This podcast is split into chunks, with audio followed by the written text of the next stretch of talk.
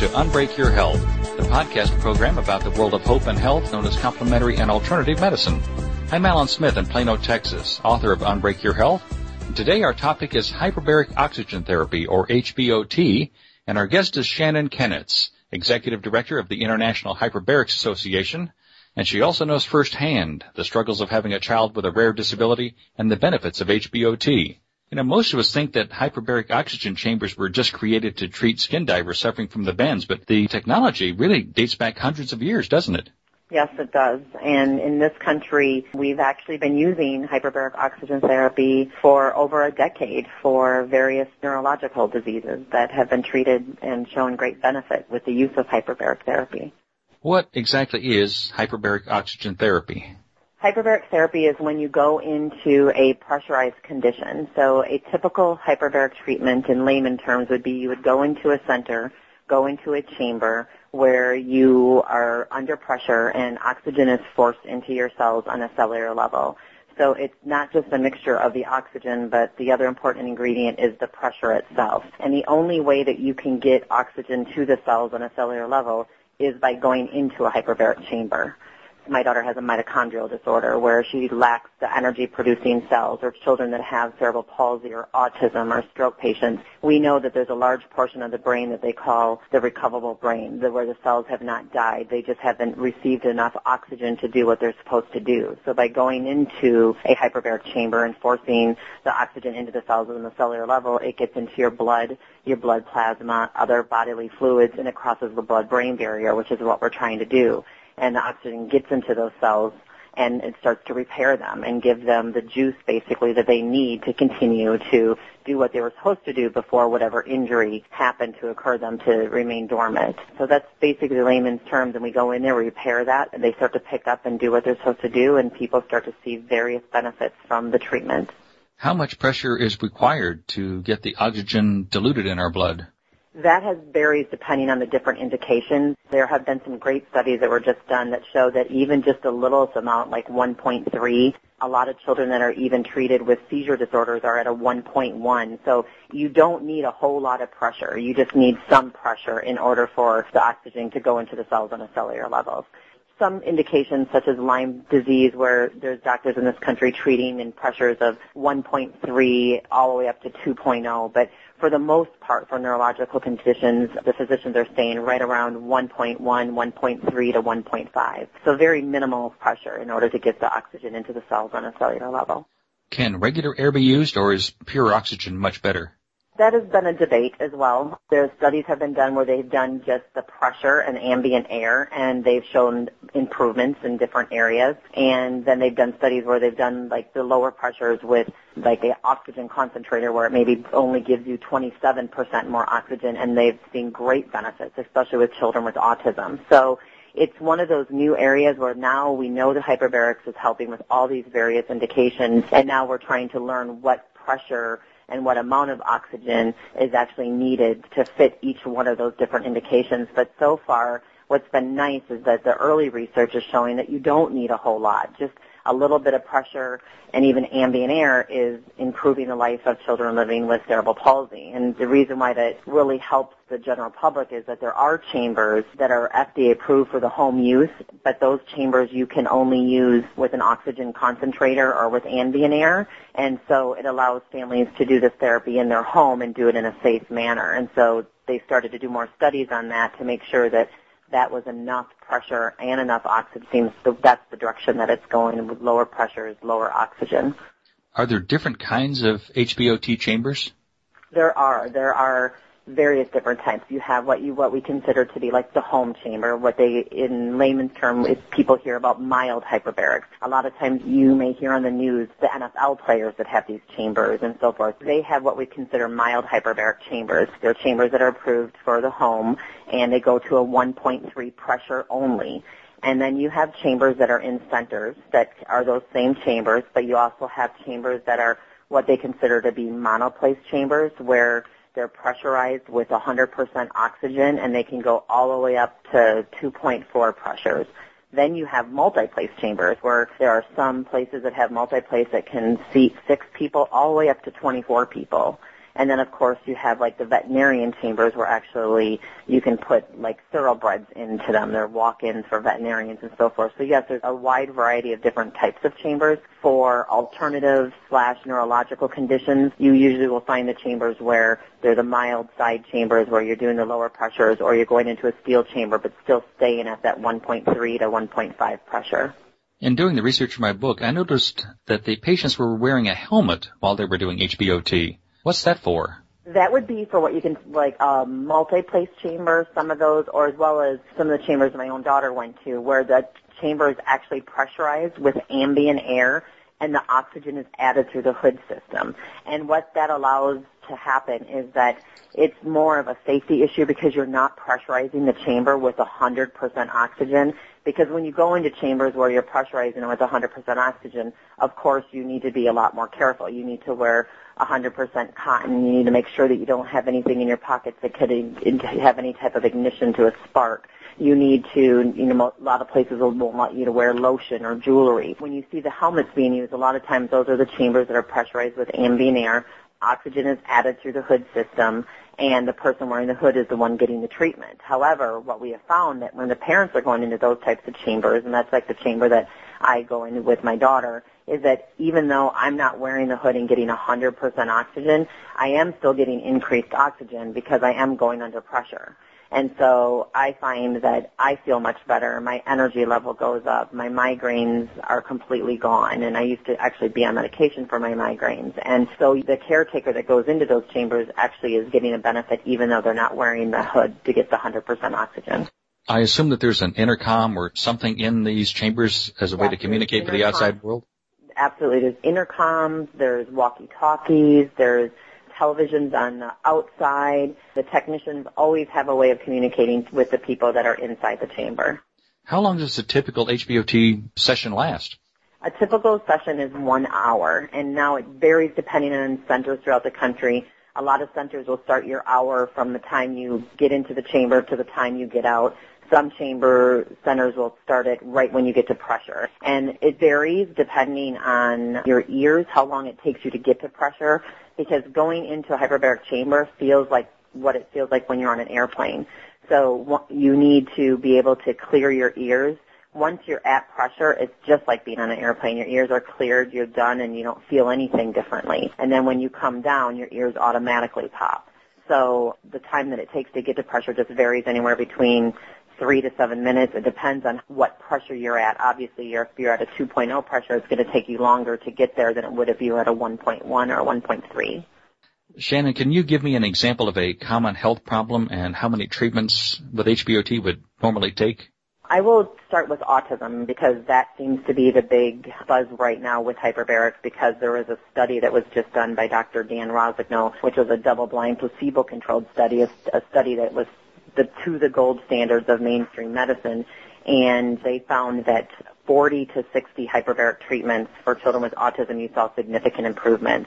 So typically with neurology across the board, whether it's autism, a stroke patient, an MS patient, chronic fatigue, cerebral palsy, you usually start with 40 hyperbaric treatments. That's the standard protocol for neurology. I've heard that HBOT is also beneficial for diabetics. Is that true? That is, and what's really wonderful about that is that now a lot of different indications with diabetes are actually being covered by insurance and they've had a lot less amputees, especially with like the diabetic wounds and foot and ulcers and so forth. And so you're actually seeing that people are actually getting to save different limbs because of the problems that they have with diabetes. They're getting more aware of hyperbarics and they're placing these patients into chambers and it's actually saving them the tragedy of having to lose a limb. HBOT is beneficial for drowning victims, car crash victims, other kinds of acute problems. What kind of other general health problems is HBOT especially good for? Health problems, I would say anything with inflammation. We know that hyperbaric oxygen therapy decreases inflammation. And so if you have any type of disease, disorder, any type of condition that is caused because of inflammation, a lot of people have GI issues. They have Crohn's. They have digestive problems. Hyperbarics has been a huge help with those areas. Migraines, migraines with the inflammation in the brain.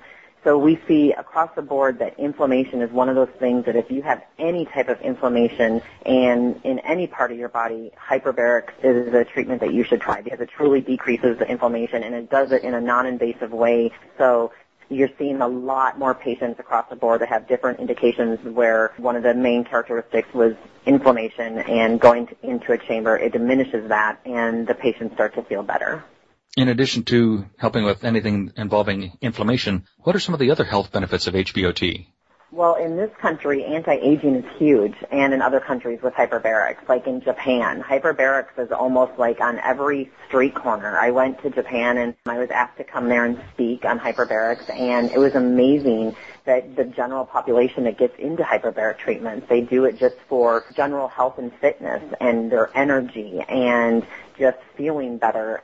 So people that just are general health and fitness, they feel so much better when they go into the chambers. And anti-aging, another thing, because hyperbarics helps with the growth of mitochondria. So it's mitochondrial is the key to anti-aging. So you see a lot of anti-aging centers using hyperbaric therapy. You have a lot of celebrities that use hyperbarics for when they're on the road and they're they're musicians and they're giving all these concerts, you know, day after day after day, and it helps them, you know, not just re rejuvenate, but it also helps them maintain not getting sick.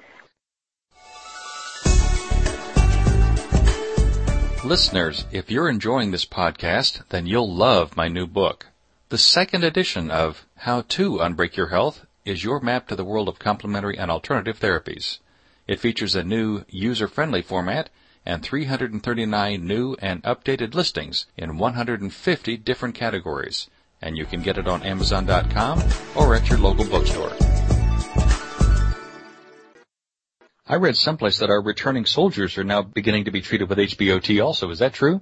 That is true, and that is a wonderful thing that they are doing. They are doing a couple different studies right now with traumatic brain injury with soldiers that are coming back from the war. There's actually a couple organizations that are trying to work with putting chambers at war and keeping them in there so that on a daily basis, even though you may not have a traumatic brain injury, but you are inhaling the chemicals from the gunfire and from the chemical exposures in other countries that it'd be nice to have that there. And so you see a lot more push for that going on right now because the chambers are so portable the mild hyperbaric chambers I talked about earlier, they can actually be packed up into a duffel bag. They are something that, you know, they're really looking at doing and taking and, and allowing soldiers to use them. But yes, and this, now they're actually doing studies with the soldiers that are returning and it's been phenomenal for these soldiers and their families.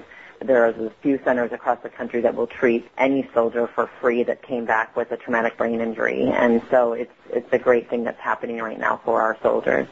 Are there any problems or side effects with HBOT? There's side effects definitely with anything and with hyperbarics there's no difference. I mean, one of the biggest things is if you have, you know, any type of a sinus infection or ear infection, remember you're going under pressure and so that's going to be even more of a buildup. So they usually recommend that you get on your antibiotics or whatever you're doing to treat that sinus infection or that ear infection before getting into a chamber. There's different types of heart indications where doctors will monitor patients much more closely when they get into a hyperbaric chamber because of the pressure. So if you have any type of lung disease that maybe you can't, uh, your your lungs couldn't possibly withhold the pressure, then they hold off until your lungs can. So there are those type of things that you would want to wait and see. But you know, hyperbarics is a prescriptive device, so you need a prescription from a doctor to receive hyperbaric therapy in a center or even to have a chamber in your home. So hopefully people that are interested in hyperbarics are getting screened properly and seeing doctors because they do have to have a prescription that they rule those things out. So the biggest side effects once you get cleared to do hyperbarics would be just that, would be the ears, being able to clear them. And that's the number one thing is that, you know, then what people do is if they don't have an ear infection and maybe they just have sensitive ears, it's just going to take you longer to get to pressure. So then you have to allow more time to be at the center or the facility that you're treating at. How available is HBOT today? It is very available, much more than it was seven years ago when I first started searching hyperbarics for my daughter. I had to go all the way to Florida to receive treatment, and I live in Wisconsin. And now we have worked so hard with the International Hyperbaric Association that we have over 75 clinics throughout the United States that are IHA affiliated, and there's probably at least 100 to 200 more that are doctors that are just putting it in their practice and treating their own patients with it and so forth. So it's becoming more and more available where I think that at least now maybe every state but two actually have hyperbarics in them. And when I first started searching this out for my daughter, there was only three or four states that actually had hyperbarics for off-label neurological conditions. You have hyperbaric chambers in huge hospitals, but they're only used for the 14 indications and like wound, they're wound care clinics basically. And they won't treat anybody that's looking at treating something for neurology that would be considered alternative. So, and now you see that trend changing. There's more alternative-based hyperbaric centers than there are mainstream. What should patients look for in an HBOT facility? Look for quality and the standard of care. I, I always tell parents that call into the IHA ask them for names of patients that have treated there, especially maybe a parent that has a child of the same diagnosis that your child is. Not only so you could learn more about the center, but you could also learn more about how it all works and what to expect because nobody knows it better than another parent that's in our situation. And so I always take my cues from other parents. I would definitely, if you're able to visit the center, and to visit a center and not know that you're going to visit it. Like don't call and say, I'd like to come for a tour, but just pop in on a random day if you're able to, if it's in your area. So you can see that on a random day, this is how the center is. And I would obviously look for an IHA provider clinic, the International Hyperbaric Association. We have provider clinics where physicians come to the association. They're a part of the association. The standards are set very high. The safety is completely in place and they're clinics that really work hard to keep their prices minimal so that these families can receive hyperbaric therapy. Is HBOT covered by insurance today? It's only covered for the 14 indications such as like the wound, different wounds, the bends, carbon monoxide poisoning. A lot of families have started to get it reimbursed for neurological conditions, but it's tough battle definitely, but it's one that a lot of parents are willing to fight for because they're seeing such improvements in their children. So it definitely is an individual basis, and it definitely has improved more so than it was seven years ago. It was unheard of that any insurance company would reimburse for hyperbaric therapy for an off-label indication, and now you're seeing it more and more. You mentioned Dr. Rossignol's research. Has there been a lot of medical research on HBOT? There has not, not on the neurological side of things. And that, I think, is what is the thing that's holding back the movement of neurology and hyperbaric is that at the end of the day, you can't patent oxygen. And so when you're trying to do these big studies that cost millions and millions and millions of dollars, usually when you're working with a drug, some drug company is going to benefit from a study of their drug.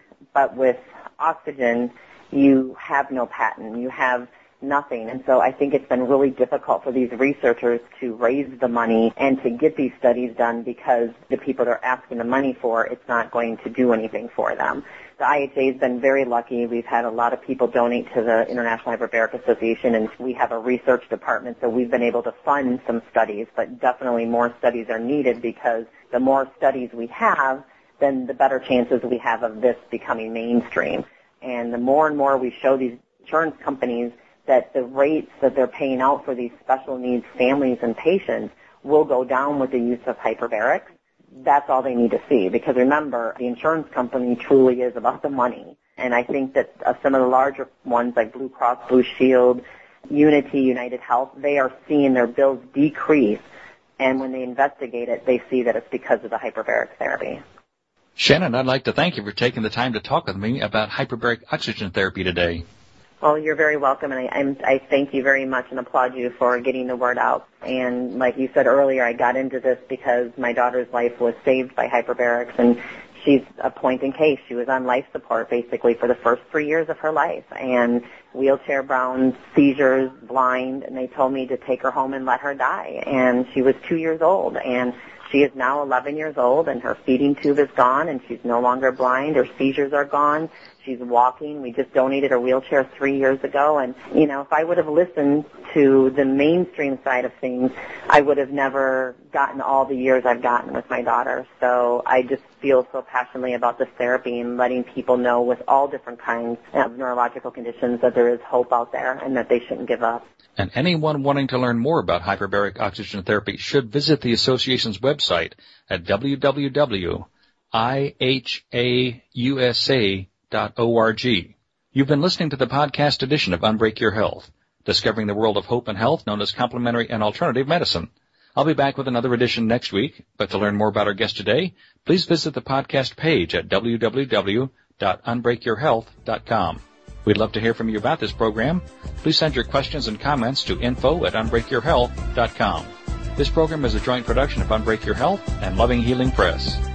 Thank you for listening. I'm Alan Smith and I look forward to being with you again soon.